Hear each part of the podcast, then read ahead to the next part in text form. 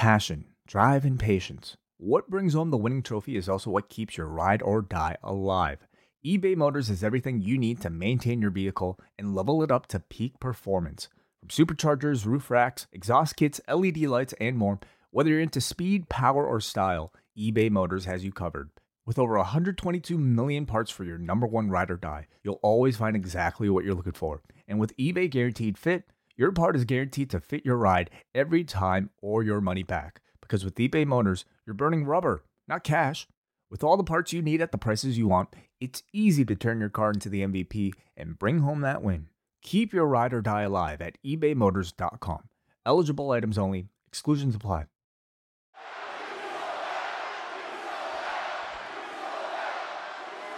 You know what, man? You really are a cold hearted.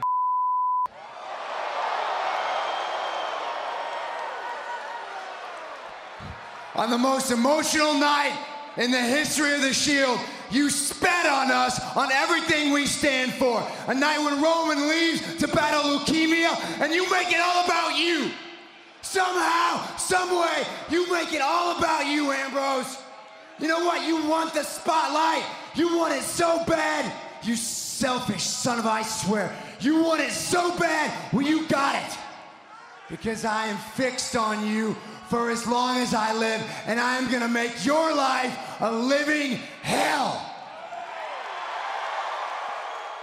When Ryan's when it's time to begin, it's on the rewind around with John Pollock and Wai Ting me 18. That makes sense of these things we see in the ring every week on TV. It's rewind around for Monday night, download Tuesday morning from the post wrestling site. It's rewind around for Monday night on USA now Hello, everybody. It is Rewind to Raw. I'm John Pollock here alongside Wai Ting. Wai, happy Monday. How are you doing? Thanks. Uh, I'm good. Yeah, as good as, as usual on a Monday. Why not? Lots to discuss today. We have a lot of news to go over. An, an, an interesting episode of Raw. I think we can call it that from Charlotte, North Carolina, and a show that everyone's dreading on Friday, but they're going through with. And I mean, I don't know. Honestly, I don't know if everybody's dreading it. Certainly, I, I would say uh, you and I are.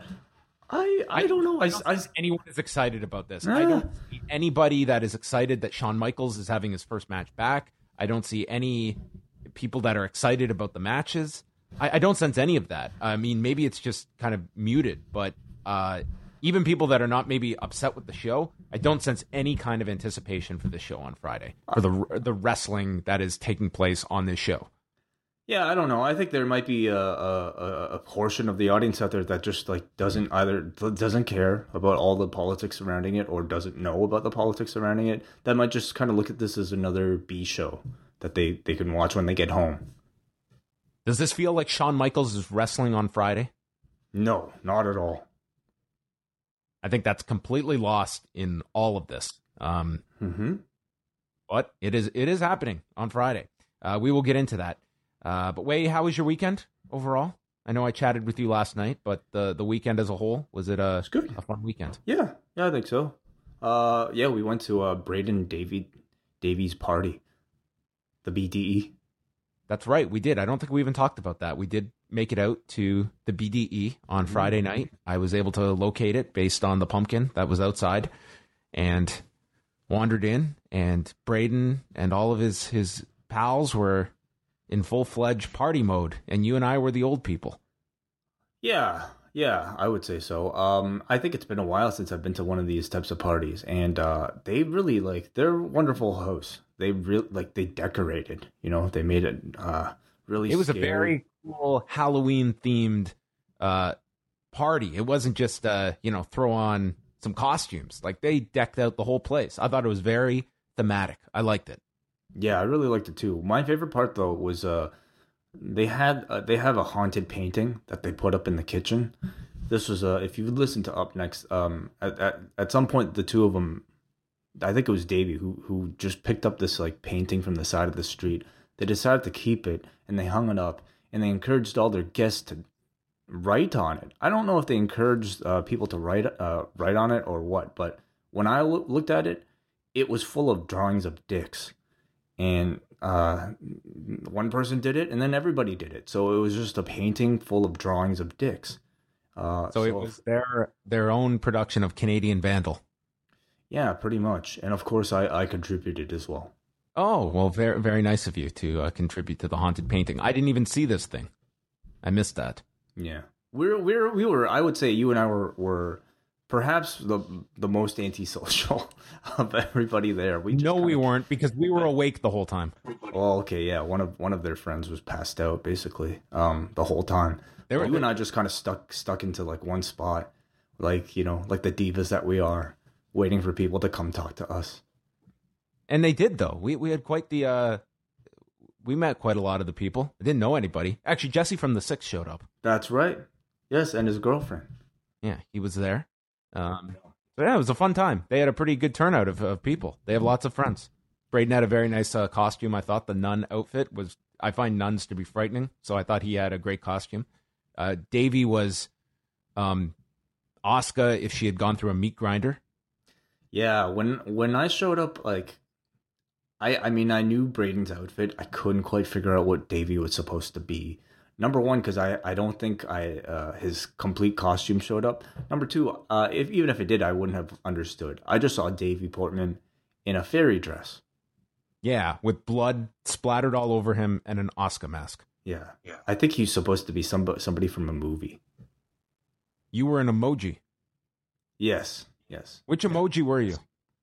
I was the emoji with the um, the big smile, the grin. I don't even know, dude. I like I picked this up from Dollarama, like before I got there. So, uh, what about you? What were you? Um, I I found a old lucha mask that I had a black lucha mask, and I wore that. That was that, that, that was it. And then it was really hard to uh have my drink with this mask, so I unmasked. Yeah. I, Without- yeah. Don't do like no one's no one's gonna invite us to their Halloween party after this. No, We no, don't no. talk to anybody. Uh, we draw dicks on paintings. We don't even have good costumes. Well, your costume made me. I, I thought of it the next day because I was meeting up with a, a friend of mine. Uh, she is. Uh, she's just moved back from the UK, so I was out with her, and she was telling me about her mom is really into texting now and using emojis, but she doesn't fully understand like the use of all of the different emojis and what they mean. So she'll use the the laughing crying emoji for very serious situations like Oh no. I'm going to a funeral and she uses like the uh, the crying laughing emoji because she believes that it's to signal sadness but it's a person crying of laughter so it doesn't Yeah. really fit fit the tone Yeah, mom should kind of know in those situations you probably shouldn't use any emoji. is your mother an emoji user Oh God, no. She, I mean, she could barely figure out how to type. I mean, it's a miracle she even knows how to uh, use use email. But uh, no, she's not stepped up to that yet. I'm just looking at the crying emoji right now. That's quite hilarious, actually. Well, lots to get into. Uh, I don't know if you will be uh, crying with laughter at the end of this show or not. But before we get into all of the news, there's quite a bit of it. I think we should go over this week's schedule, and I think we should break it up. Do you want to let us know, Wai, what is coming up in the cafe this week? I think it's better to, than to just swarm everybody with with everything. What is what is happening for the Post Wrestling Cafe this week? All right. Well, this week in the Post Wrestling Cafe, which is, of course, our Patreon, uh, postwrestlingcafe.com, if you join, you will not only get our regular edition of the Double Shot that's coming out tomorrow, where uh, I'll probably be talking about this week's Total Divas. Um, and then, uh, John, you and I will be talking about the House of Hardy Halloween special. Yes, I haven't watched it yet. I've heard very good things though, and it's a reasonable time. So I'm looking forward to it. And apparently, uh, Matt Hardy has stated this is going to be a series that the WWE Network has picked up. So it's going to be a recurring series on the network. I watched it. Yeah, it, it certainly does feel like it is the start of the longer uh, uh, program, and uh, you and I can discuss uh, what what we thought of it tomorrow. Um, as well, not only that, but on Thursday we have our latest edition of Ask Away. This one, of course, uh, is that uh, just just it's a special one because, um, as many people know, it's actually almost a year to the day of John and I being let go from our previous jobs and embarking on this brand new journey. So, as a result, uh, on November 1st, I think you and I are going to maybe do a bit, bit of reflecting as well. Maybe announce some uh, uh, some some some maybe updates to um, our Patreon, the Post Wrestling Cafe, and other things. So uh, listen to that. Get your questions in right now at uh, on the forum, and then that's not all. You join today on Saturday, November 3rd. John and I, you and I will be watching New Japan Pro Wrestling's Power Struggle show featuring Chris Jericho versus Evil, Tomohiro Ishii versus Minoru Suzuki, and you and I will be doing a re- review of that exclusively for Cafe members up Saturday afternoon. Yes, all of that coming up this week. Post Wrestling, PostWrestlingCafe.com. It's a great week to sign up. We have lots uh, coming your way. Now, in terms of free shows, which all of you cafe members uh, help us to be able to put out a lot of free shows. We have all the regulars this week. The British Wrestling Experience is back on Wednesday. We're also going to have a special UFC 230 preview, a quick show with myself and Phil Chertok, who joins me each month for the UFC reviews. We're going to have a show up uh, Wednesday night previewing the UFC coming up this weekend. Braden and Davey will be giving us a whole rundown of their party on Thursday, and then they'll get around to up next. We have post Puroresu with WH Park. We will preview Power Struggle and chat about many other events going on in the world of Japanese wrestling. Friday is a very big show. This is going to be a free show that we will have after Crown Jewel. Wai and I are going to do a rundown of the show, and then we're going to be joined by numerous guests, including Todd Martin from Pro Wrestling Torch, David Bixenspan from Deadspin, Brandon Howard from WrestleNomics Radio, author Lavie Margolin as well David Myers, who worked previously inside the White House. We are bringing you the A list guests on Friday, plus Nate Milton on this show. We are going to be discussing um, not so much the event, more so uh, this entire story from all angles. And what Wai and I are going to be doing is that for every minute of this show, we will be donating $5 to the Committee to Protect Journalists, which uh, you can as well at cpj.org. But that will be dropping Friday. And, you know, in a, I am not looking forward to the actual event Wai, but I am looking forward to us at least having um, a very serious discussion with many people that I'm looking forward to chatting with on the show on Friday. Yeah, yeah, absolutely. Um, I think uh, it's wrestling is really almost secondary, I think, to, to the bigger story here. But um, for some reason, like I mean, you and I are, are, we're not political, you know, journal journalists. I'm not a journalist at all, but like you know, we're wrestling people. We talk about wrestling, but somehow uh, this whole thing has almost has essentially drawn the entire wrestling world into politics. And as somebody who doesn't typically follow a lot of politics, I look forward to being educated on uh, on the bigger story at large with uh, with everybody. And then Saturday rounds out with a new Eggshells podcast. Wai Ting, if this week has not been busy enough, he'll be back on Saturday chatting 2008 at the yeah. Tokyo Wrestle Kingdom 2. Yeah, TNA versus New Japan. Yes, the uh, the two in Wrestle Kingdom 2 uh, stood for the number of takes. And then Saturday night, it wraps up with a UFC 230 post show. Ziggy and Phil will be with me as we will chat Daniel Cormier versus Derrick Lewis and whether Brock Lesnar shows up at the end of the night as Daniel Cormier has stated he believes he will be. I don't know if it's it's actually if that's possible to make it from Saudi Arabia to Madison Square Garden on Saturday night, but we will see. Do you expect Brock on Saturday after this fight? Um, no. I think it's going to be really tough to make it, but that is what Daniel Cormier has stated. He's uh, a man who does not like to travel, so I personally don't see it. Let's go through some of the news items from today. Uh, they have announced uh, Spring Break 3. Tickets went on sale Monday at noon, and they were gone almost immediately.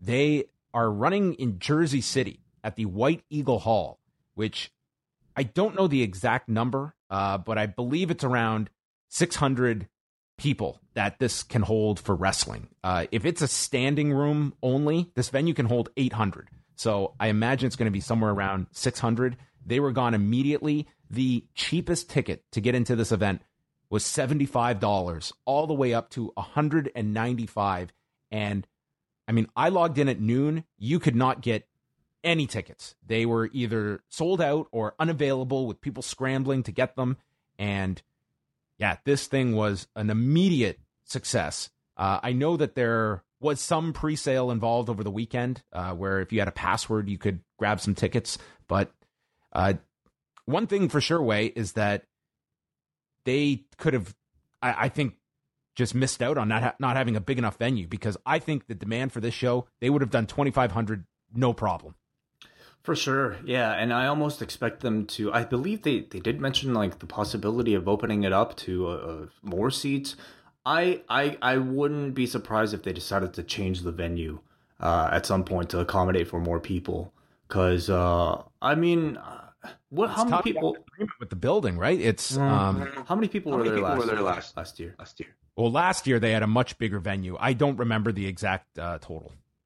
Yeah, but well more than six hundred. Yeah, certainly. I, I, I would certainly feel like 600 was a real underestimation, and uh, uh, but you know, with, with what they're charging for tickets, I wouldn't be surprised if they were making as much, if not more, than than they, they were last year. I just attributed all it all, number one to PCO, but number two to Bon Jovi, because it, it has to be the buzz from that uh, bizarre, bizarre, bizarre closing scene of Spring Break Two that that that uh, accounted for this incredible reaction. The only name they have announced for this show is Atsushi Onita. Is that a draw for you? I think um, if it was Onita versus Joey Janela, um, it is. I'm not in particular that big of a, a hardcore deathmatch guy, but I mean, you know, you and I were talking about some of the potential opponents that that Onita might face. Uh, Nick Gage makes a lot of sense. You know, I think that is the, the a type of match that would really entice that audience. For me, in particular, not that not as big of a draw as Sasuke was. Yeah, and you know, I'm curious now how this helps some of the other Friday night shows, which is when spring break is taking place, that how many people had reserved their Friday night for this event that were shut out of tickets. And if you see Penis party, wide Well, open. there's only two shows going on at that time. You have MLW with their second night at the Melrose Ballroom, and you have the Penis Party. And I think both of those events are going to benefit from this quick sellout and fans looking for something to do on Friday night and some other shows that could land on Friday night. Like Friday night seems like kind of a night you want to target now that spring break is kind of uh, sold out and you don't have to worry about running against it. It's uh, there's there's going to be a lot of fans that are looking for something else to do that were hoping to go to this show. I think I was surprised when I learned that the, the Joey Joey Ryan's penis party was going head to head with Joey Janela Spring Break because I would say those two movie uh, uh, events are, are, are very similar. I think in, in terms of tone, in terms of like kooky, weird, independent wrestling uh, tone, that they would probably cater to very much to the same audience. So I'm I'm you know like I'm looking at like we weren't able to get tickets to spring break. So for me though, I I could see you know going to Joey Ryan's penis party as uh not such not so bad of a consolation. I, in fact, I'm looking forward to to that one just as much. Uh, WrestleMania tickets are going to be going on sale Friday, November the 16th, in a couple of weeks, from $35 up to a thousand. You could also spend between two and 2500 for Gold Circle VIP package that includes Wai. Are you ready for this? Uh, tickets within the first nine rows, a commemorative chair, and a special VIP entrance into the stadium. I don't know what that entails. VIP entrance. Do I get to go down the ramp? Uh, do you maybe get to do they cut to the back and a limo pulls up and then you see Wai step out of the limo and then it tilts up and there you are? Get to see you on the Uh, screen. I don't know, but I, I I find it interesting how creative they can be with uh, just trying to like upsell. You know, like to make these package deals seem seem just that special and worthy of, of that ticket price. That's that's a lot of money, but uh, if it's a once in a lifetime thing, I totally understand if somebody wanted to spend that. John Oliver covered the WWE Saudi Arabia event. Uh, he continued his coverage of it on Sunday night on last week tonight. Did you get to see the entire segment? I know you watched bits of it with Ye- me last night. Yes, I saw the whole thing. Were you um I guess you know as much as kind of the WWE focus on it, I won't say it's completely disappeared, but John Oliver is certainly the most prominent mainstream media outlet that I think is still focusing on this. I yeah, I mean, I think so. I, I I guess it depends on your intake. I would say like amongst maybe our demographic, he probably might be more influ- influential than you know your typical uh, you know Washington Post article or or, or something like that. Um, certainly, uh, to to I would say like younger people, um, he he has the loudest voice. Yeah. So uh, interesting to see, I guess, what the content of Friday's show is, and I, I feel that that show will be monitoring this event on Friday because clearly that team has gone through and combed through the greatest Royal Rumble uh, for follow up footage after their first piece on it that I imagine they are going to have their eyes on this event on Friday to see they, what kind of tone it takes. They prof I mean they they showed Titus O'Neil's slip on HBO and uh like I'm just almost like marveling at at at maybe mainstream society finding the gold mine that exists in the weirdness of professional wrestling that is just out there to be exploited. That you know, I guess uh, people like us have have been doing so for a long time, but there's just a lot of weirdness there, and uh, it was amusing to see a, a, a mainstream source uh, bring it to to the mainstream. And the final thing, which was addressed on Raw, is John Cena officially being out of the World Cup tournament. Bobby Lashley is going to replace him, and when you go back to the last time that John Oliver covered this, one of the featured clips, I would say maybe the most prominent one, was John Cena cutting a promo in the middle of the ring uh, towards the audience in Saudi Arabia. And it wasn't too many days later that the story came out that John Cena is refusing to do this show. And the WWE continued to promote it all last week. And tonight, uh, as I had been told in advance, they would address it tonight. And it was a pretty throwaway, just John Cena's out and Bobby Lashley is in. And nothing regarding Daniel Bryan or anybody else, but John Cena officially out. Hmm. Yeah. They they kind of made uh, as small of a deal of it as they could have. Uh, almost just almost mentioning it in passing, saying how uh, Bobby Lashley, um, you earned it, John Cena didn't. I'm gonna put you in, and then we're just gonna forget that John Cena was ever mentioned as being a part of this.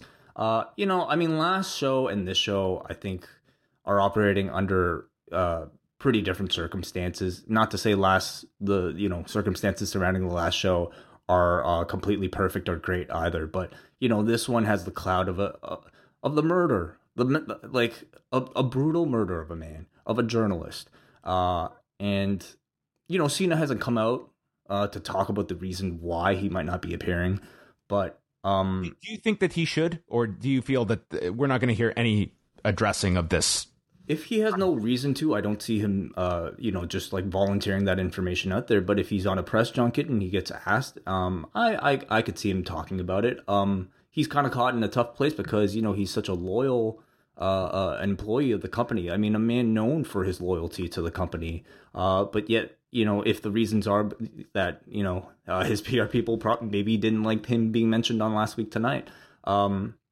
I, I I could see him. You know, he's he hasn't been like um, quiet about his disapproval of, of, Donald Trump on social media. So, um, not to say the two are related, but you know, I, I wouldn't be that surprised if he if he gave an explanation. I wouldn't expect it though.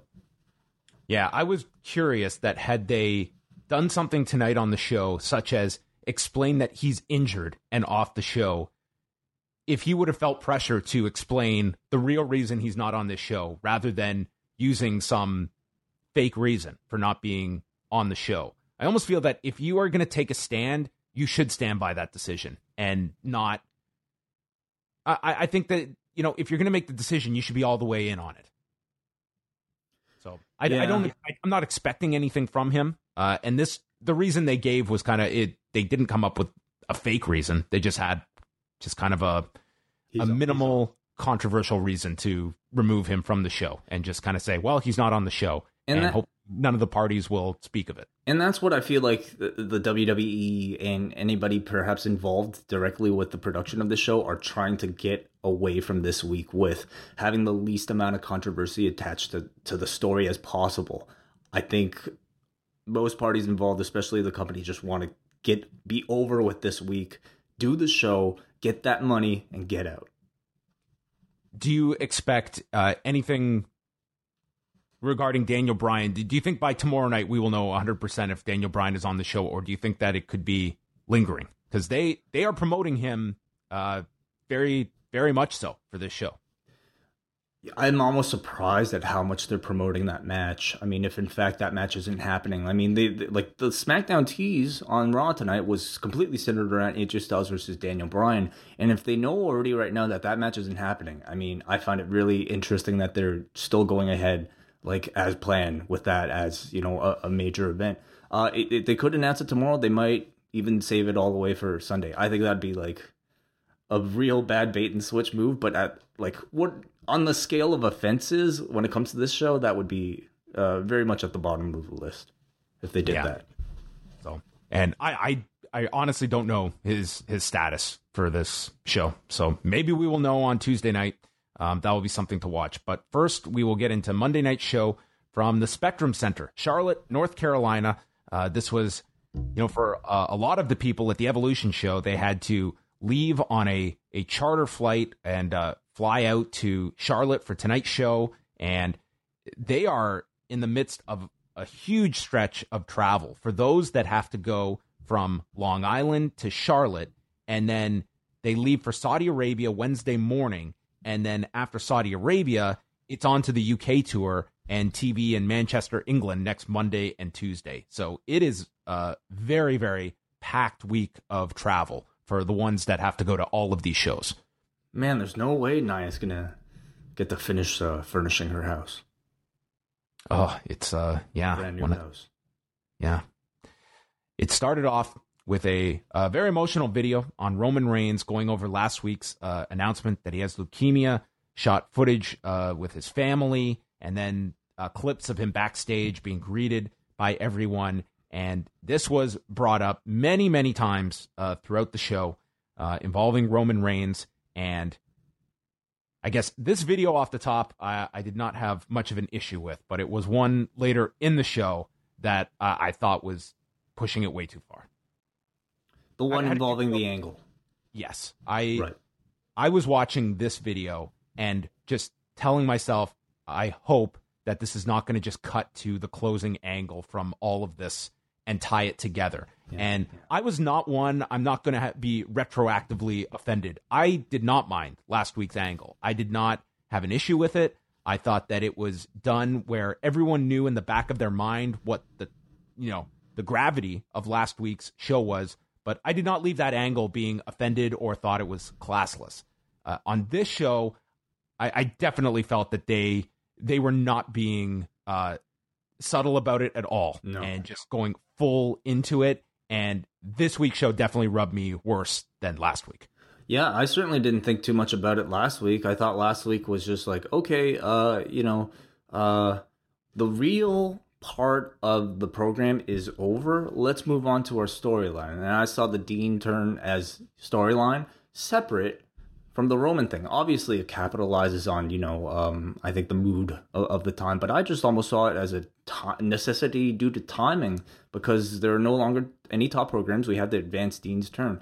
Um, I didn't think that they would blatantly relate the two as hard as they did on this show. I mean, this show, you basically had Seth say, How dare you, Dean, on the night that Roman Reigns is leaving and battling leukemia, you had to turn on the shield. I did not expect that sentence. I, I did not want to hear the word leukemia come out of Dean or Seth's mouth on this show. And they went there, and yeah, the video that came out later, it was like they were clearly going out of their way to tie one to the other, and it was just it was too far for me. Like last week, I could take that. Listen, this is obviously a a very heavy episode, and you are doing an angle out of it, and you could look at it that here's this guy who's got this awful news the the silver lining is his his best friend is going to get this this big push out of it, which does sound kind of you know classless. But I did not feel offended last week, uh, and maybe others did, but I did not last week. This week I had a definite definite different takeaway to it, uh, but we will get into that. Starts off with Baron Corbin in the ring with the Universal title, and he says that last week was one of the most emotional of his career. But that was last week, and life goes on. And he hopes Roman beats leukemia. But when he comes back, he hopes hopes that is not to Raw. And he gets interrupted by Brock Lesnar and Paul Heyman. I mean, that was almost just the beginning right there. Like that was kind of a tip off to you know what? We are if if I- we can I- get some heat out of this, we will. I just don't like to hear the word leukemia used in a wrestling angle context. Like that just to me is so wrong. It's so wrong, uh, especially if the guy actually has leukemia. I mean, it, uh, man, it, it takes me out of it. Is is what it does. It's too real. like it really does get to the core of a larger issue that those that follow this company to the extent that we do that here they are facing all of this backlash for this show and then they they they script stuff like this on the show it's like Mm. there's people that are just unabashed apologists for this company. And I think that's a really, really tough position to take when it seems like they run towards some of this and they just ask for it at a time when they are just getting raked over the coals. And here it is. Like, okay, this this leukemia angle that we can we can use to get for a cheap line for Baron Corbin. Like it's just mm. I don't know. I don't know at times how you can just defend this. Yep. Heyman is out with Lesnar. Says history will be made in four days when Lesnar wins the title back. Uh, there were some boos here when Crown Jewel was mentioned, and that would be a theme throughout the night. He says this is a spoiler. That is a guarantee that Lesnar is going to win the title. I could not be more clairvoyant if the outcome of this match were predetermined, which I did think was a good line. Hmm. Yes. We're getting a shoot on Friday, Wai. Well, um, yeah. Maybe DC will show up, and then he'll fly. He compares this Friday, uh, the history that will be made, much like the Super Bowl or the Academy Awards. And then Braun comes out. He states he will be champion again. Corbin gets knocked aside, and it ends with Corbin taking three power slams while Lesnar holds up the title. And then as Strowman goes to leave, Lesnar comes from behind, hits him with the F5, and that ended the segment. I thought, um, a rather mediocre segment. I thought just pretty generic uh, promos all around from from Paul, uh, Paul from Braun. You know, Paul just says history is going to be made at Crown Jewel, and Braun just comes out says you're going to get these hands. To me, it wasn't worth ten minutes. Um, what I did kind of take from it was the reaction for Braun as a babyface is pretty good this week. You know, certainly not near the peak his peak months ago. He still it seems to be in recovery mode, but I I I considered it pretty good considering he was just a heel two weeks ago.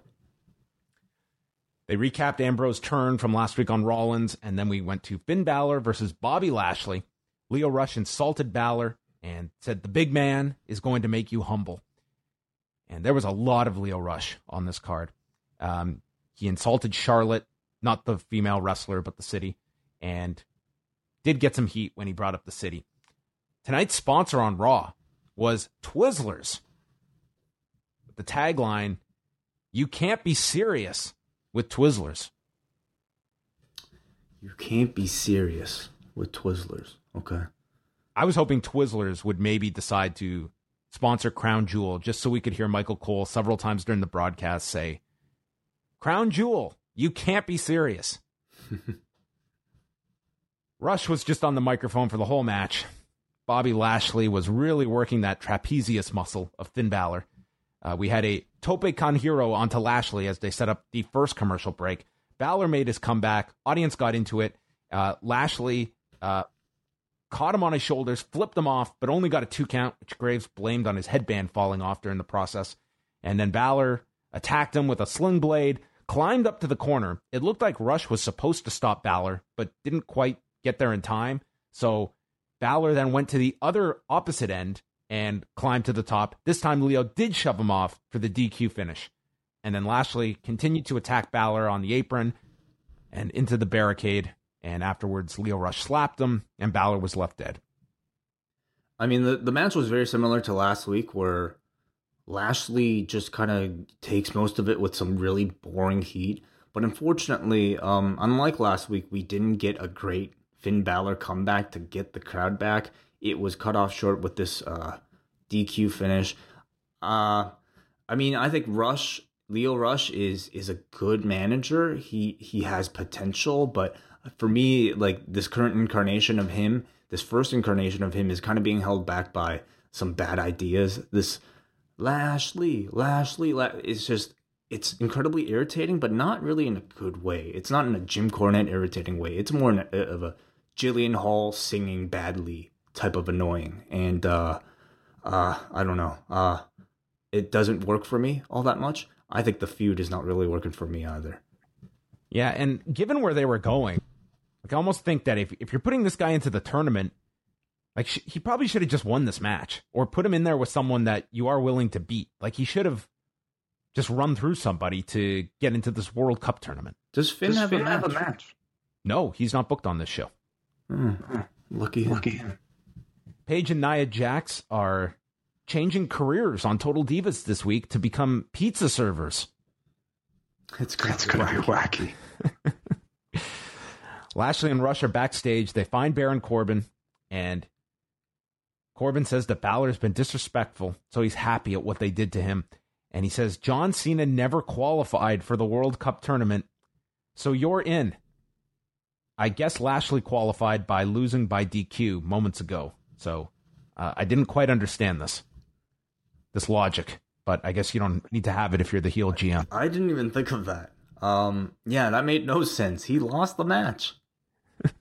he lost the match, but he attacked Finn Balor post match, and that was enough to to convince uh, uh, Baron Corbin. Wow, that did yeah. Like, why not just give him the win here? Yeah, I mean you're. I mean Finn Balor doesn't even feel as though he's someone being protected, or throw somebody else in that Bobby can beat, and then this would have at least made a bit more sense than it did. About as lazy of an explanation I think you could come up with. Well, I mean it w- it was what it was. Then they announced that this year at the Survivor Series, we have listened to Wai Ting. He demanded it. Brand versus brand. Who is going to be the stronger show?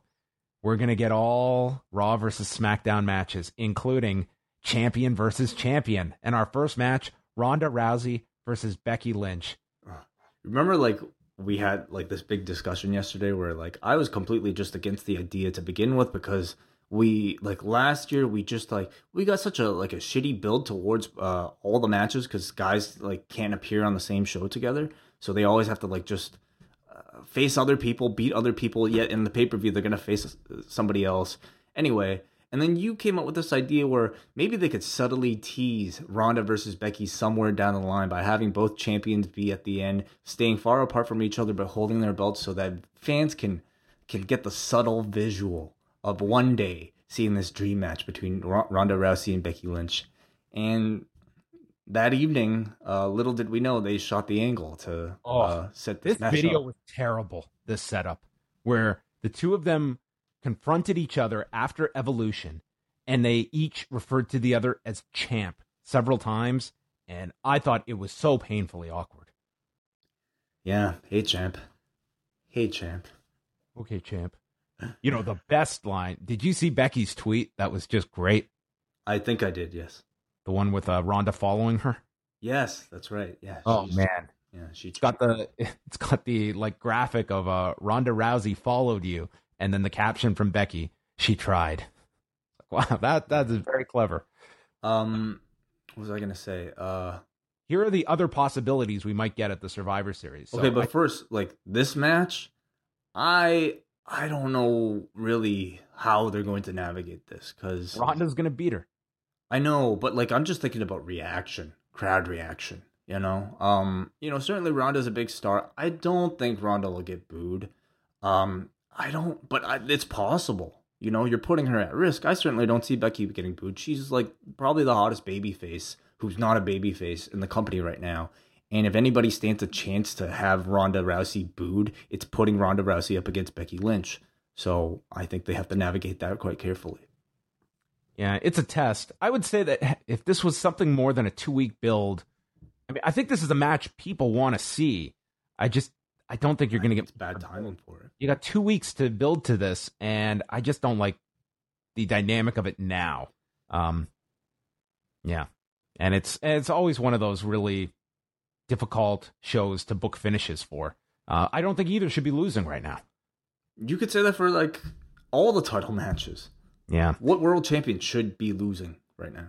Yeah, I know. It kind of puts you into a corner. And as well, there's no follow up to it either when one loses. It's not like it's a feud that's going to continue beyond this one this one off show. So, um, yeah, and interesting kind of what they do with when you have Rollins and Ambrose as the tag champions, plus Rollins as the IC champion. Um, like you get the titles off of Rollins and Ambrose and onto another team and on next week, and then that sets up because you kind of want those titles free for this kind of a pay per view. Yeah, I would think so. I mean, unless they do the thing where they're forced to defend them and hilarity ensues. Um, yeah. Yeah, I'm not sure. That's the other thing. sure. You can't really build to anything. You got to put Rollins and Ambrose on hold at the Survivor Series because you would think Rollins is probably going to end up in a match with Nakamura. Uh, Rollins and Nakamura, right?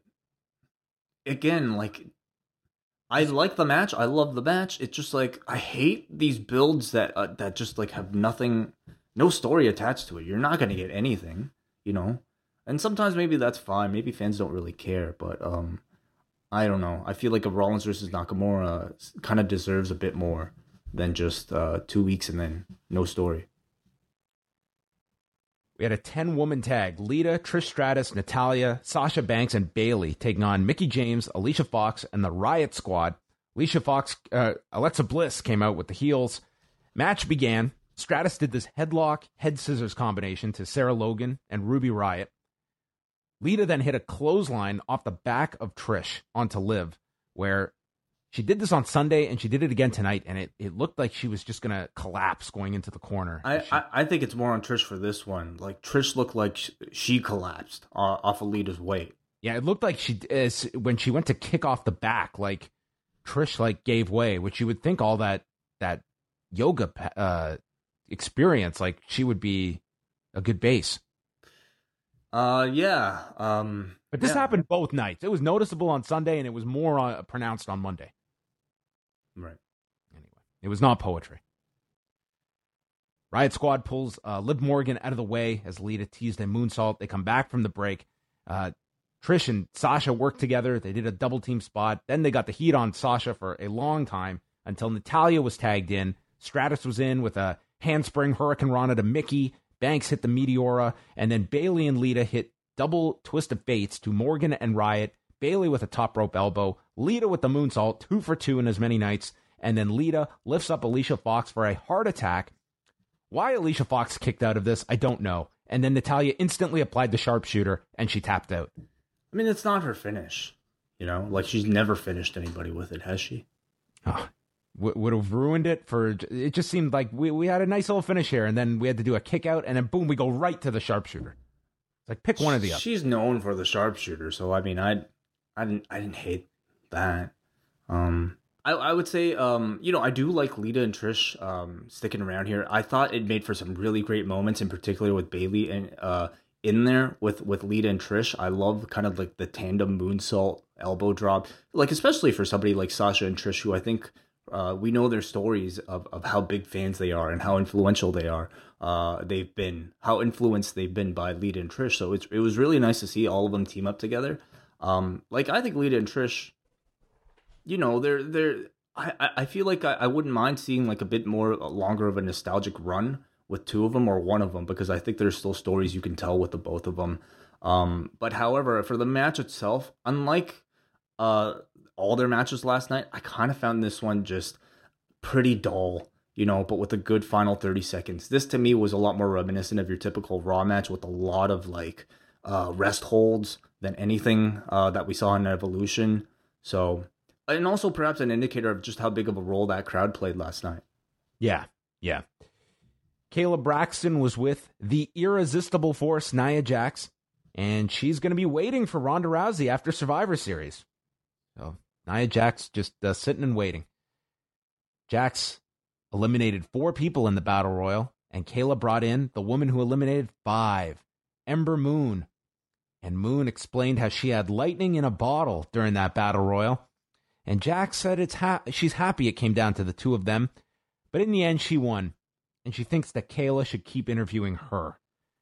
Moon thanks Jax for all the guidance she's given her and challenges her to a match tonight.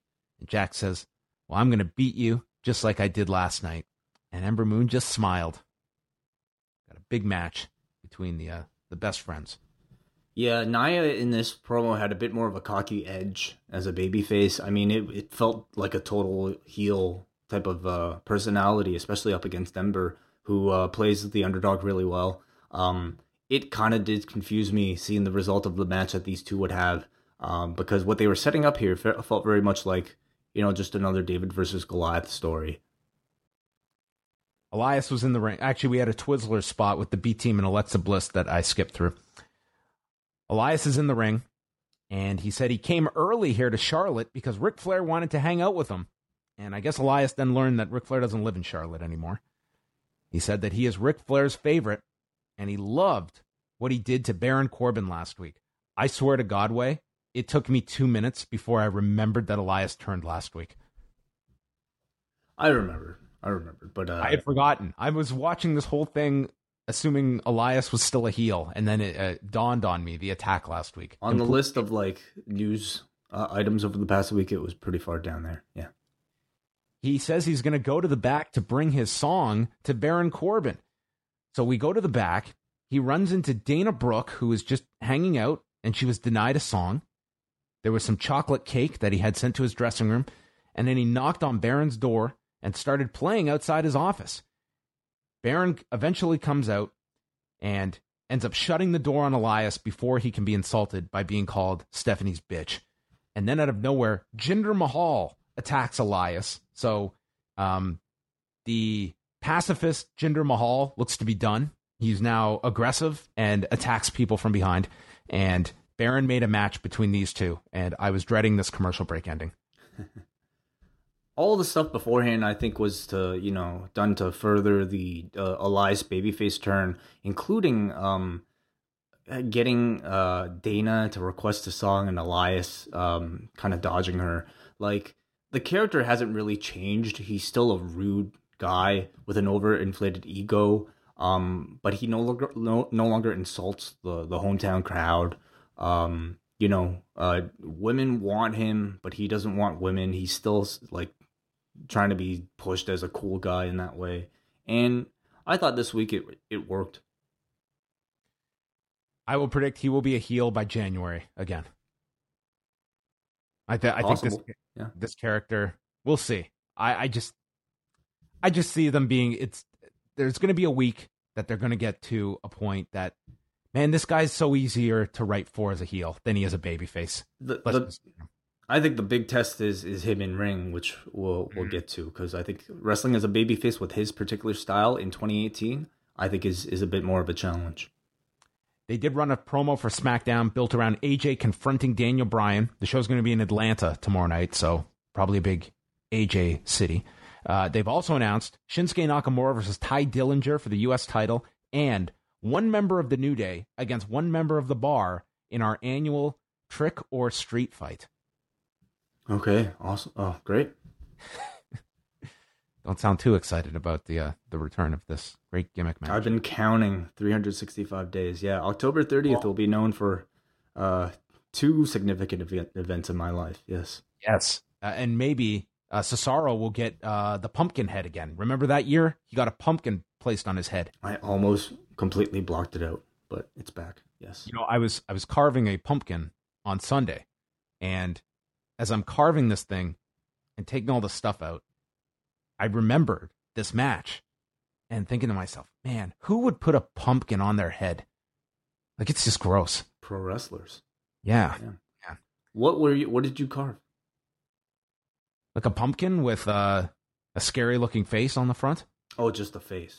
Yeah. Okay. Nothing too elaborate. I don't know how people do those really crazy pumpkin designs. I think you have to like buy a kit or like draw a yeah. draw a thing, like an etching thing. Yeah, I just you know triangles, squares, and uh, you know I, I, carved out like a pretty sinister looking smirk to this pumpkin. I, you, give, you giving out candy? Yes, I am. Your first time in, in, in the new place. Yeah, yeah, I'm gonna be uh, giving out candy, so uh, do stop by. Um, Jinder Mahal versus Elias. Uh, we did our best to delay the yeah. This was uh, not this was not like being rewarded candy. Mahal attacked his ribs, stemming from the attack in the back. Um, Wait, I'm not even going to uh, dull you with uh, the the the move set here because this is all I wrote. Elias fires up. Mahal misses knee into the corner. Drift away. Wins 405.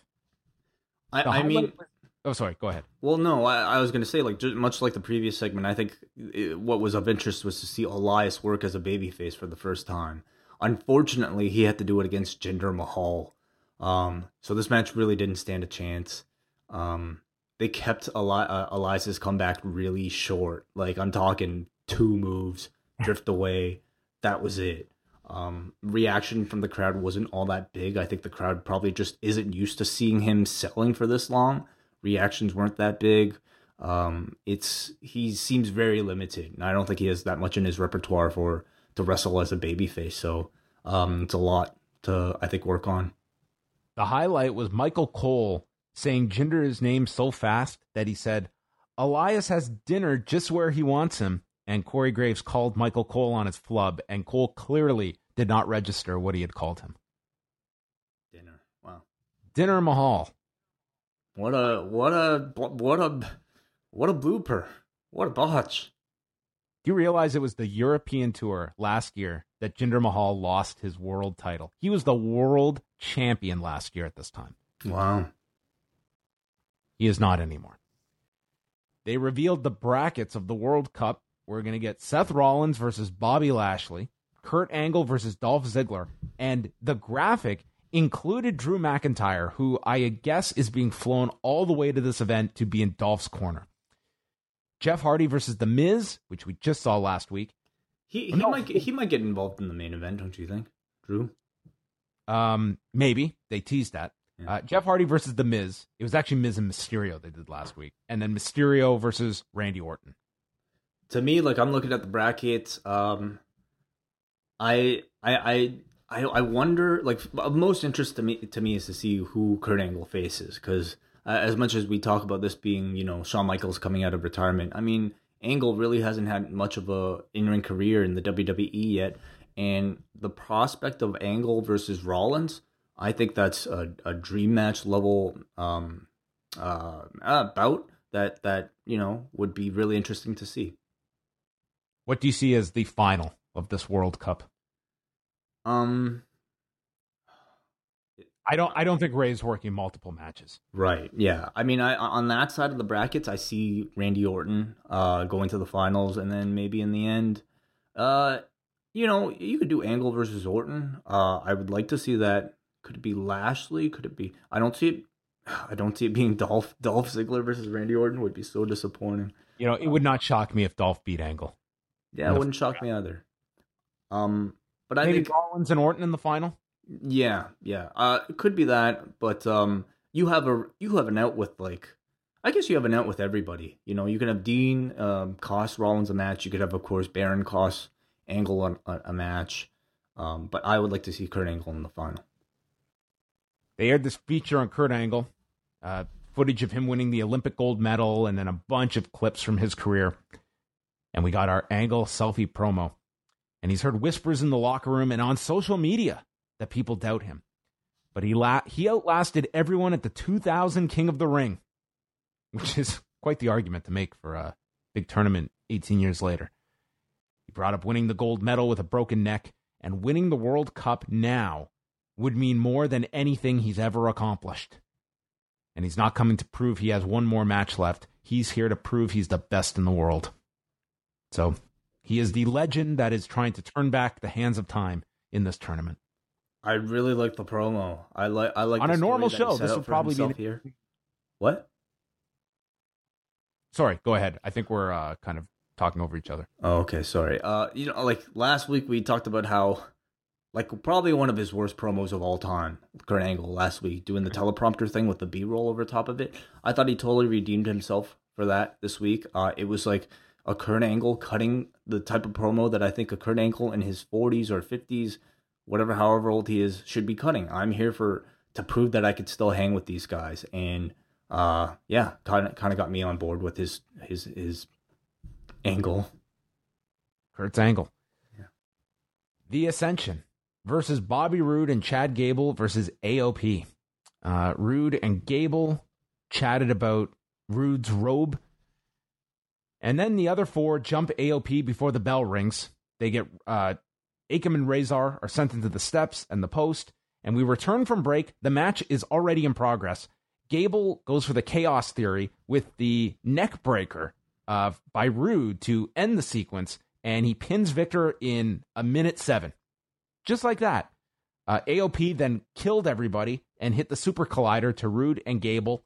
And I don't know, is this uh There was a commercial break in between this too. well, yeah, they, they only came back for the minute. The Yeah. the majority of the match took place during the uh, the three minute commercial break. Yeah, I, I, I- I mean, I think the Chaos Theory neckbreaker is cool. Um, but I, maybe they caught it from a bad angle. But like, maybe it didn't look like it fully hit. But I think, I think, um, it could be cool. Um, I thought it was okay. You know, like it's a, it's the Raw Tag Team division. They still feel like there's not that much going on on there. But AOP, uh, certainly there's a lot of potential. Was this AOP's first loss since their their genius manager joined them? I haven't been keeping track. I don't know. Uh, then we had a video of these various children that are battling cancer offering their thoughts for Roman Reigns. And we cut into the arena, and the whole crowd is chanting, Thank you, Roman. And man, you go from just this heartbreaking video uh, to Michael Cole then teeing up Dean's selfish act from last week. And this is where we get the video of Roman making his announcement at the beginning of the show, hugging Rollins and Ambrose, and then cut to Ambrose's turn. Uh, this to me was just, uh, I don't know how you do this. When you describe the whole scene like that, like the whole segment like that, uh, it's pretty. I think it's it's pretty rough because this first video from the Children's Health uh, Health Dallas, um, This was Hospital? disgusting. This was disgusting that these children were involved in this. It, like it was this. It was to get your emotion in this. Uh, you're thinking about this, and then we're we're using that to emphasize Dean's actions in this angle. I ha- I hate to say that that video was disgusting because that video was remarkable. I'm It not was- saying video was. It's the, like what it was used for. right. I was really turned off by this. Yeah. But like I just want to say like the, the video itself was like incredibly powerful. You know, you have like like children suffering from cancer wishing the person that they were looking up to to like I it was uh it, it it's like it's breathtaking. You know, they come back this Roman chant from this audience just like organically built to the point that Renee and Cole and Graves had to had to take a break from from from the angle to let the moment kind of like take over on television. And that was amazing but then like the awkward transition to something that's a storyline and i you know what i could almost excuse it if the recap video did not make i think the the roman leu- leukemia thing such a direct part of the storyline. Like if they just cut to a video and it was just like seth rollins dean ambrose about to go win the tag team titles and dean just turned on him. No mention of, of really all that other stuff. Probably okay but like the the video itself is just like you know um like directly uh, related to the idea of Roman Reigns um, battling leukemia, uh, the whole world being again, um, you know, supporting him, and then all of a sudden Dean Ambrose uh, uh, disrespecting leukemia to turn on his uh, brother in the Shield. Yeah, I, I just think the way that they used the Roman announcement at the beginning of that video, I mean, it removed any doubt that you could, you know, defend this. Uh, had they aired this video with the children on its own, of course, like, of course, you would have no issue with that. But it just seemed like this was the the segment that what would you call this? These five minutes. It was the Dean Ambrose recap segment, essentially. Like it was just so much geared to like that was the the end of this. That's how this segment was to end. Was Dean Ambrose this heinous act on this night that this man announced his leukemia, this beloved figure who these children are sending their thoughts to, these own children who are like for me it was too much of a blending of reality and, and fiction you know? And i think you can like pro wrestling is so interesting in that like i i kind of want a bit of reality attached to it subtly. Um you don't really have to tell me about it. Like if i know uh you know um some like a, a, wrestler had recently lost a family member and he was uh, like natalya you know just lost her, her father. And she goes out there has a match uh, dedicates it to her dad uh, wins the match i think that's a great little moment but like um so when you cross i think reality too far into into the fiction uh like this making a, di- a direct reason for somebody to like uh turn heel uh, or or not turn heel or get revenge, uh, whatever. I don't know. It just it just kind of took me out of out of the enjoyment of the angle. Seth Rollins comes out. Corey Graves is noting that he texted him throughout the week, and he made sure to mention Rollins always got back to him, but the messages were short and vague. So he didn't ghost Graves all week. Rollins calls it a roller coaster of emotions and, and thanks all the people for their messages to Roman.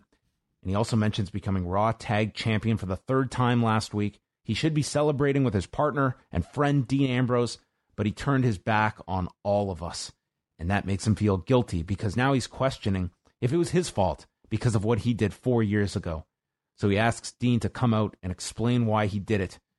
So Dean's music plays, but he doesn't come out. And he appears in the crowd and Rollins is telling him to come down to the ring and says, At least when I stabbed you in the back, I had the decent decency to look you in the eye. Ambrose is just glaring at him. He doesn't make any doesn't say anything. Rollins says that he spat on the shield on the most emotional night when Reigns is fighting leukemia. And Ambrose made it about himself, and he's going to make Ambrose's life a living hell and threatens to go after him and Dean takes off. Leukemia um, stuff aside, I thought the segment was good. I thought Seth. Think about that statement, Wai. In what any other context of your life would you have to preface your opinion on something by stating the words leukemia stuff aside? yeah. I mean, the leukemia mention I think was completely unnecessary and and just uh, again like takes you kind of out of the fun of it. You know, I no longer uh, can suspend my disbelief when knowing that you're you're kind of hitting this note this hard that you have to bring up something whatever. But let, I, I just want to talk about Seth's performance itself. I thought like he sounded good. He sounded real here. Um, I love that he came out here and didn't just immediately get into, you know, I'm angry at you. Why did you turn on me? He like came out here like questioning his own actions. Like he came out here with self doubt, wondering what he did to cause the issue. Was it me turning four years ago? He's not quick to be angry. He wants to come out to hear from his best friend. Why did you turn? And it wasn't until at the end, when Dean wouldn't give him a response, that he did release that full blown anger. I thought that was like a lot better than, than your typical you know, all right, come here, I'm going to beat you up type of response to a heel turn.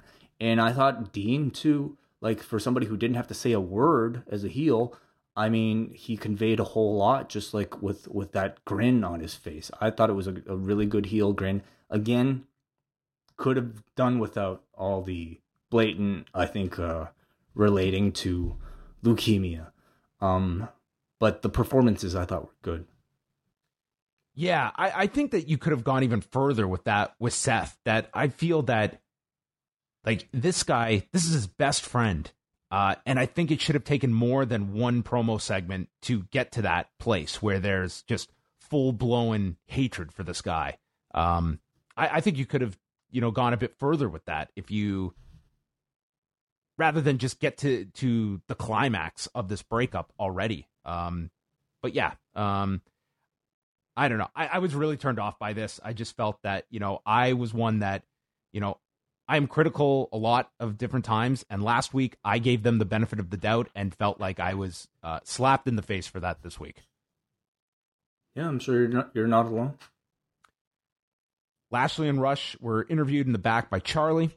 Rush goes over that Lashley has won MMA titles.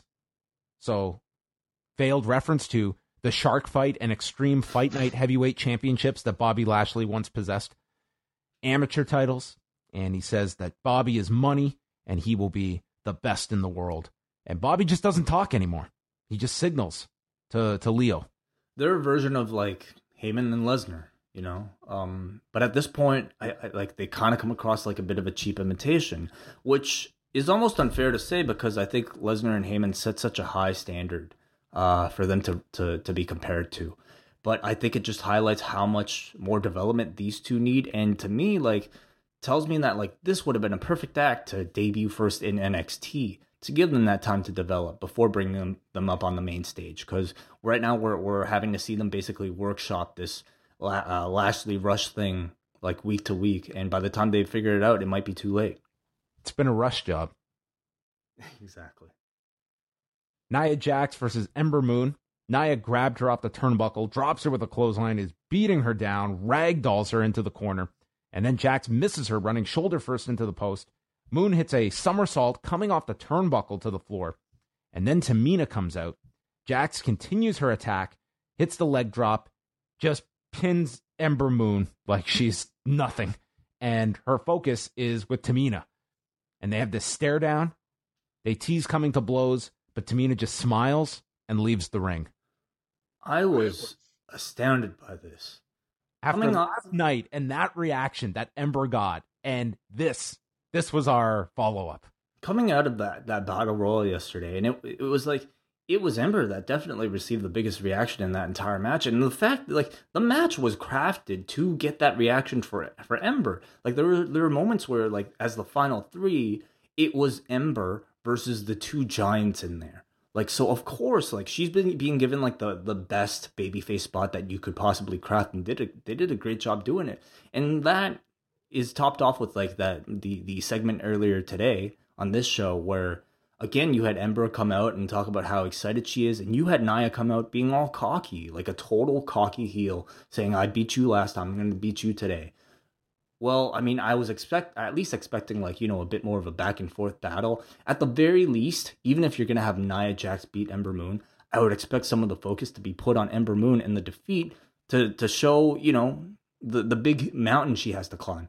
Instead, Ember loses and is just rolls to the floor to to give way to the stage to Tamina so that we can focus on a Tamina versus Nia Jax feud where Nia looks like the baby face. So I didn't get this at all. Um the conspiracy theorist in me says, you know, if they're trying to build another Becky Lynch or Daniel Bryan, I mean, they sure know how to do it cuz you make the crowd really want somebody, then you completely bury them and you cause the fans to uh, organically cheer for her as an un- underdog. I mean, if they want to do that, Ember certainly has that going for him. But God, like, I didn't understand this at all. Then Michael Cole promoted Crown Jewel, calling it a global pay per view event streaming live on the WWE network known as WWE Crown Jewel. Which will be a mouthful to uh, use all week. How much do you think of Saudi Arabia they'll mention on the show itself? I mean, that is the biggest question, right? Like, will they avoid mentioning Saudi Arabia at all? I don't know how you can on Friday when you're there. Yeah. They can. We're here um, at the arena, here in beautiful, worldwide, WWE Universal approved country to be announced. Yeah, it'll be interesting to see to see if they go from one extreme to another where they they don't mention Saudi Arabia at all. And there's still a very good chance that I think on Friday we could get propaganda videos, we could get tourism videos, videos um talking about how, you know, what a great person MBS is. We shall see. Like that was obviously part of the deal that that was going to be integrated into the show. So, I don't know. The fact that WWE has gone so far is to do this show I mean, are they going to be the ones to put their foot down, or are they just simply going to go behind this? You know, the reasoning they gave that we had a signed agreement and we are going to fulfill this contract. I don't know. I don't know what to expect on Friday. Seeing how like how much they're they've been targeted, and knowing I think how much of the mainstream press might be watching this particular show, I have to imagine they're doing everything they can to to uh, ha- avoid you know having to show those videos or things like them. I don't know. I don't know. I, I don't give any expectation level to what they will or will not do or show restraint uh, over. Right. I mean, okay. who knows? Maybe the Daivaris are going to be contacted on Friday. Oh my God! Yeah, wow. Kalisto and Lince Dorado took on the Revival. Uh, Corey Graves was making jokes about Kalisto. They brought up his recent GQ photo shoot, which I wonder if that was the full reason of why they put them on Raw here. Uh, a rare attraction of the cruiserweights being placed here on Raw. I don't know why they don't do it more often, especially with tag teams. I know the worry is like size, but like you put two smaller men together and like they're not that small anymore, or at least they don't look that small anymore. So, you know what I, I liked about this match? First of all, if this if these four had had ten minutes, I think this could have been a way better match. Yes, uh, I like what we got here, and to me, like I know they kind of have their idea of who are our talent on 205 Live, but I think if you did have some, not giant guys, but just larger bases for a lot of these high flyers, you'd get more of a variety of mm-hmm. different matches on 205 Live. And I, I, thought Scott Dawson, he was just great in here with, with Kalisto. The styles are, are not like they work together. Look at the indie scene where there's no like weight difference differences. You have Marco Stunt go up against Walter right? And and I don't know if they've ever done that match itself, but I would certainly love to see it. I think that's always part of the fun of like watching professional wrestling is to see really small like people of completely different styles and sizes work together. And but in terms of speed, like these two teams match up really well together. Yeah, I think if you if you're if you don't have a big hang up on the whole weight, which the company clearly does because you've got to be that weight, like I think Apollo Crews would would thrive working with those guys significantly more than what he's doing now. The team, seemed... the team with Tozawa was always something I wanted to see more of, but they sure. they gave it up. Uh, Dawson hit a snap suplex, applied a gory special onto Kalisto, and then Kalisto escaped from that with an arm drag. Dawson then knocked Dorado off the apron, landed a big clothesline, and then while Dawson was talking to Gran Metalik on the floor, Kalisto hit the Salida del Sol, and Wilder got taken out by a springboard crossbody from uh, Lince Dorado. Three minutes and 19 seconds. Uh, they tried to pack as much as they could into these three minutes, but I would have loved to have seen these four get a bit more time. It was so packed that I don't think Dorado even actually tagged in once. I think it was only Dawson and Kalisto for yeah. at least 90% of the match, if not the full thing. Right. Yeah. So I, I think like um, I, I could have done without this, without like Graves talking all over it like he just wouldn't turn off. I think all the insults to Kalisto. I get it. Like it's you know I I kind of like having some some uh the heels do like commentator from time to time. But there was just a point here where like Renee got into it with him too, where they just wouldn't shut up and call the match. Dolph Ziggler and Drew Drew McIntyre came out. Drew said they broke the shield, and now his undivided attention is on Lesnar and Strowman for the title. Ziggler then cut a big promo and says it doesn't make sense, Angle thinking he will win the World Cup, but he's looked up to Angle most of his life for what he did in collegiate wrestling, winning the gold medal at the Olympics, and without people like Angle, he would not exist in the WWE. He's going to cement his legacy by winning this tournament, and he is the best, the best that has ever walked down that aisle, and the best thing to ever happen to this business. And on Friday, he'll become the best in the world. Yeah, good promo from Dolph. I find like his promo a bit tougher to believe in because like to me Angle actually has something to gain from winning this tournament at this late stage of his career, whereas Dolph winning this tournament does nothing for him. It means nothing for him. It certainly would cement his legacy as he claims. So I found it a little tougher to buy into. Are you starting to think that like this this tournament, the lasting legacy of this tournament other than being on this show, is going to be that the winner is going to get the best in the world tag. That they're going to go with that. That is the moniker for whoever wins this thing. Sure. Yeah. Yeah. Definitely. That's what this is for, right? It's not for a title shot. It's not for a trophy. It's. I mean, I guess it is for a trophy, but it's the best in the world trophy. Yes. Like, I almost think that that lends itself to the Miz winning this. Miz, the, the best in the world. Yeah, you're not wrong. Ziggler faced Apollo Crews uh, Crews got some offense in here, including a long military press and standing moonsault for a two count. But then Crews missed with a frog splash, and Ziggler hit him with a super kick in three minutes. Cole said, Apollo, very impressive as of late. You yeah. mean the guy who just lost to Elias last yeah, week? this guy's been losing all over the place. So whatever. And he lost again here. So You know, he might be the most talented jobber in the company. Like he is way too talented to be in this position. Yeah, I think we'd have to put a list together. I think he'd have some competition. There's there's some really talented guys. The that, best jobber in the world. That should be the other tournament. Something to aspire to. And then we go into our, our final bit of the show here.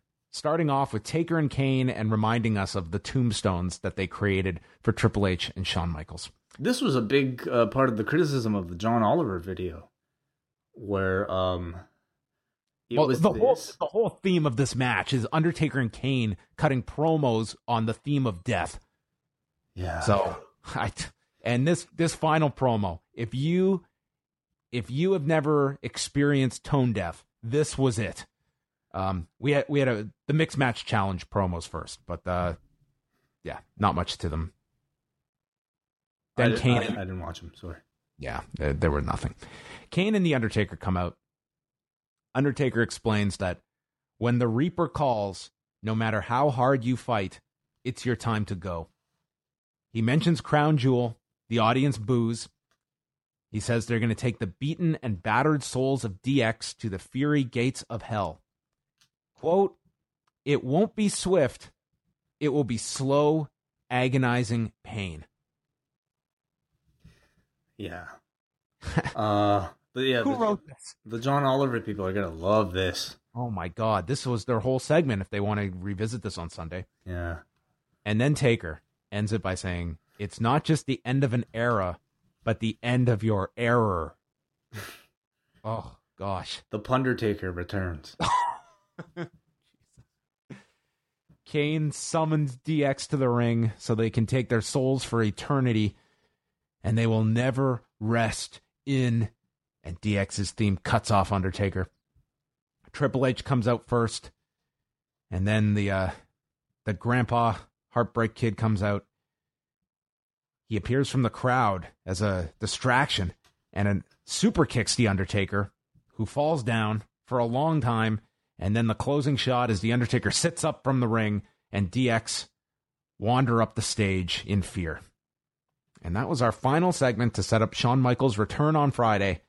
And yeah, I just thought, man, the uh yeah, all I could think about was like, Jesus, if anyone wanted to just uh if John Oliver wanted to redo another segment, this this was your promo. It certainly like didn't bother me last week because like to me it's just like oh it's the Undertaker playing his character, but I I felt like I was kind of in the minority there. I mean I heard a lot of criticism about it, about like just all the imagery surrounding burying burying people um it's like it's just oh, impossible God. it's like you either have to accept that they are so have their heads buried in the sand that they just have zero concept of the real world or they just don't care and neither one i think you can uh, right. give them a, a pass on yeah. it's like you're either completely ignorant or you're completely insensitive to the world around you that does function beyond your three hour wrestling show every week.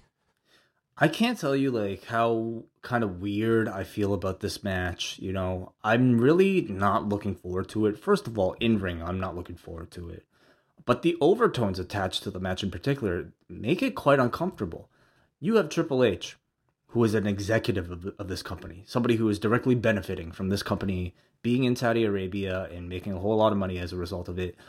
Kane, who is an elected mayor of America, leaving his political duties in exchange for who knows what to do this match in Saudi Arabia. It's The Undertaker, a man, I mean, whose gimmick it is to kill and bury people, putting on a show for what I think you can, at this point, classify as murder suspects. A government of, okay. And then it's Shawn Michaels. You're, you're not wrong, Wai. Everything you're saying is completely like non-sensational. And on top of that, it's Shawn Michaels, the man I think of of anybody who who most respected. probably going to make the most out of these four for this. Yes, match. but the man also who res- perhaps most respected the concept of retirement, selling out his artistry for a big payday from those same suspected murderers. It is so weird. My mood for this, I think, is so far from how I, I, would feel if you told me earlier this year that in four days I'm about to see Shawn Michaels come out of retirement. I do not feel that excitement at all.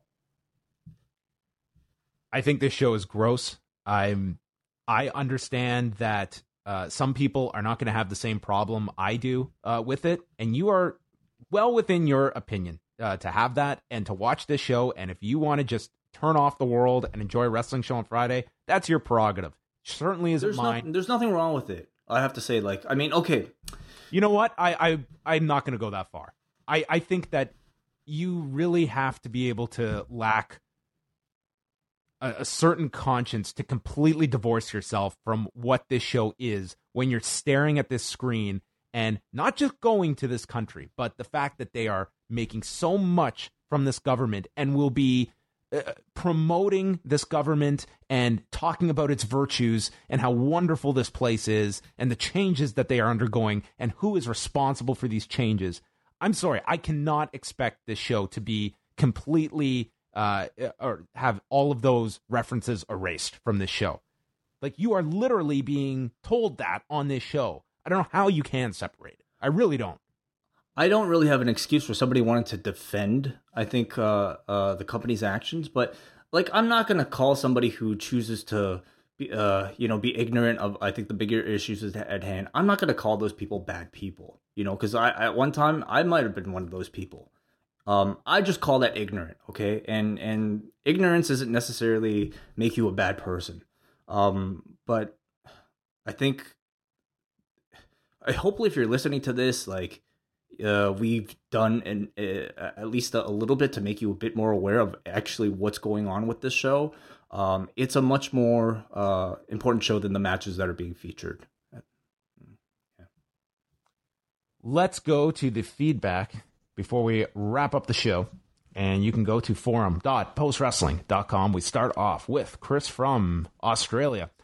Well, I enjoyed Evolution last night. However, on Raw tonight, it felt like an afterthought and full speed ahead to Crown Jewel at 2 a.m. Saturday local time. And yeah, so Australia, you got you got your show at a reasonable time earlier this month, and now uh, the show's at 2 a.m. your time. Rating, by the way, for uh, the show from the Oh, yeah. board on a scale of 1 to 10, 4.36. Okay, we go up next to Steve, who says, I haven't watched Raw or SmackDown for over a decade. I spent the past few weeks trying. I've decided that Raw is not worth my time. It's a YouTube watch. The highlight for me was when that guy with Bobby Lashley came out. My girlfriend, who hates this shit, says, This guy again? I ask, You remember this guy? She says, Yeah, he's the guy that yells my name with an L on it. Because her name's Ashley. Oh, Or Ash. Or Lashy. Could be Lashy as well. oh man, I'm gonna I'm gonna think of Ashley instead of Lashley now when he yells this. All right, we go to Joseph. Hello, everyone. This is my first time here, and I'd just like to say thanks to John and Wai for pumping out these reviews. Well, you're welcome. Uh, he goes on to say, This show was never able to hold my attention consistently. I was able to get through the Heyman, Corbin, Lesnar, and Strowman opener, no problem. However, the next segment enlightened me on one of the most annoying acts in wrestling Lio Rush as a heel manager. I swear Vince threatened to dock his pay if he didn't chant Lashley, Lashley enough times. I took a break during the five woman tag to watch some hockey and came back to an Elias segment. Hooray! He's one of my favorite acts in the company and always entertains. The Elias gender match was fine for what they can do in the ring, but after that, I honestly could tell you more about what I did in the new Spider Man PS4 game than Raw itself. Not even the Seth Dean segment grabbed my attention, to be honest. And finally, good God, this Taker and Kane look old. Solid 5 to 10, 5 out of 10. If I could describe it as anything, it was definitely televised. That's true. This show was televised. Oh, God bless what this next one. I don't know how I always land on this. Brandon from New Jersey, repping the Jersey Triad. My dearest Jacopins. Hey gang, it's me. Wouldn't be a Raw without my presence in text form, and I just want to say, hey, let's talk about Raw, huh? It was something. I felt kind of how you sat weird with Roman's illness. Leading off the show again, and boom, we pivot to Baron, the cooler Corbin, holding the strap in the ring like he's a top player in the organization. No bueno, man. The show was fine. Glad Lucha House Party got some work in and went over against the revival. Man, did those dudes do to piss off management. Anywho, shout out to Cena for finding a way to bail on Crown Royal. I won't watch, but I'll follow along because I'm a moron. Meanderings of a madman. Pollock, I heard you were curious about what I would do during the day. I'm a UPS driver, silly. All you have to do was ask. I also used to operate cranes. Thoughts on Lio Rush rocking the blazer with no shirt look? Looking, looking like a pocket Russell Westbrook. Rousey Bex at Survivor Series. I guess that is Beck's roadblock of the line. Am I right? Looks like Jinder Mahal tuned you up. That line was gold, like Ari Emanuel. Poor Dana Brooke reduced to panhandling for Elias to play her a song.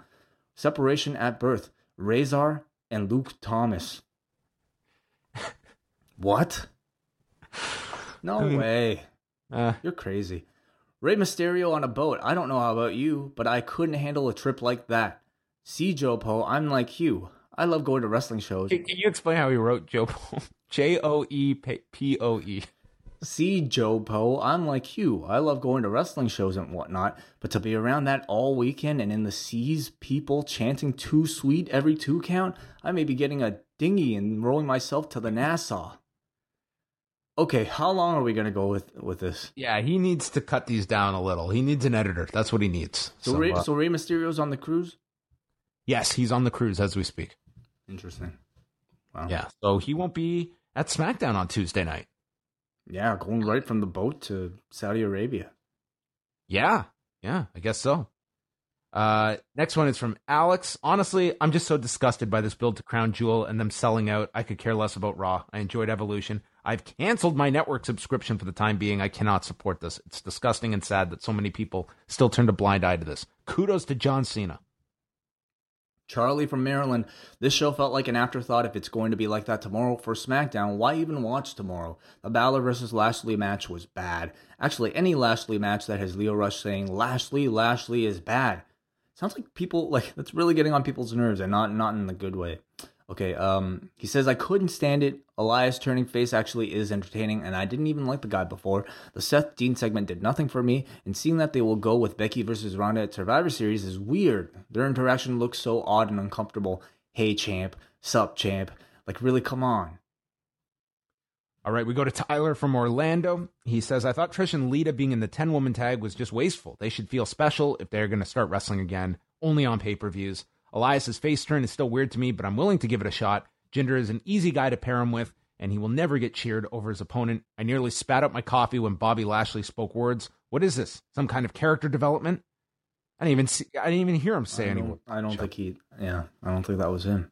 His question You may have uh, discussed this already, but what happens with the Raw Tag Team titles? Surely they won't have Seth and Dean defend them as the classic. These two guys can't get along but must defend their titles. That would not be fitting.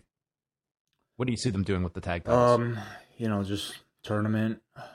oh, Um, with this Raw Tag Team roster? yes. Okay. Yeah. Um, the more I think about it, the more I just I'm not really sure why they did the title change to begin with, but maybe they have a great idea that'll further this uh, Seth Dean story. Maybe. We go to Jalen from Pickering. I found the show pretty bad overall, but at least we're almost past Crown Jewel. This Ambrose Rollins feud was the only interesting thing, and it has the potential to be a G- Ciampa Gargano levels if it's booked properly. I found that the amount of mentions and highlights about Roman were a bit much, even during Rollins' promo. Obviously, it's a big deal. I just hope the company doesn't overdo bringing it up, and that they don't use it as a central aspect of the of the Rollins Ambrose feud. Uh, We can only hope, right, Jalen? Yeah. We can only hope they don't go that that they'll never do that that. too far. No, no, of course not. All right. Thank you, everybody, for your feedback. We always appreciate it. Forum.postwrestling.com. Wai Ting and I, we're going to be back on Tuesday night. We will be back with Rewind to SmackDown uh, in terms of uh, shows this week. Lots of them coming your way. Postwrestling.com and postwrestlingcafe.com uh, to grab all of your shows. And we have our Evolution post show uh, that is up now. You can download the free version or you can watch our review from the brand new Post Office West if you are a double double or higher member of the cafe. Uh, it is where I'm sitting now. Wai, I'm still in astonishment. It just looks, uh, I feel so professional. Oh, wonderful! We try here. Uh, certainly, we can't we can't do it without the help of our patrons. So, uh, as a reward, we want to give, uh, especially uh, uh, people who choose to donate more than uh, the base tier access to video. So expect that for this. Expect that for uh, Evolution. Actually, for sorry for Crown Jewel, it's it'll be for everybody. So you can all check it out then. Okay, we are going to say goodnight to everybody, and we'll be back on Tuesday night chatting SmackDown.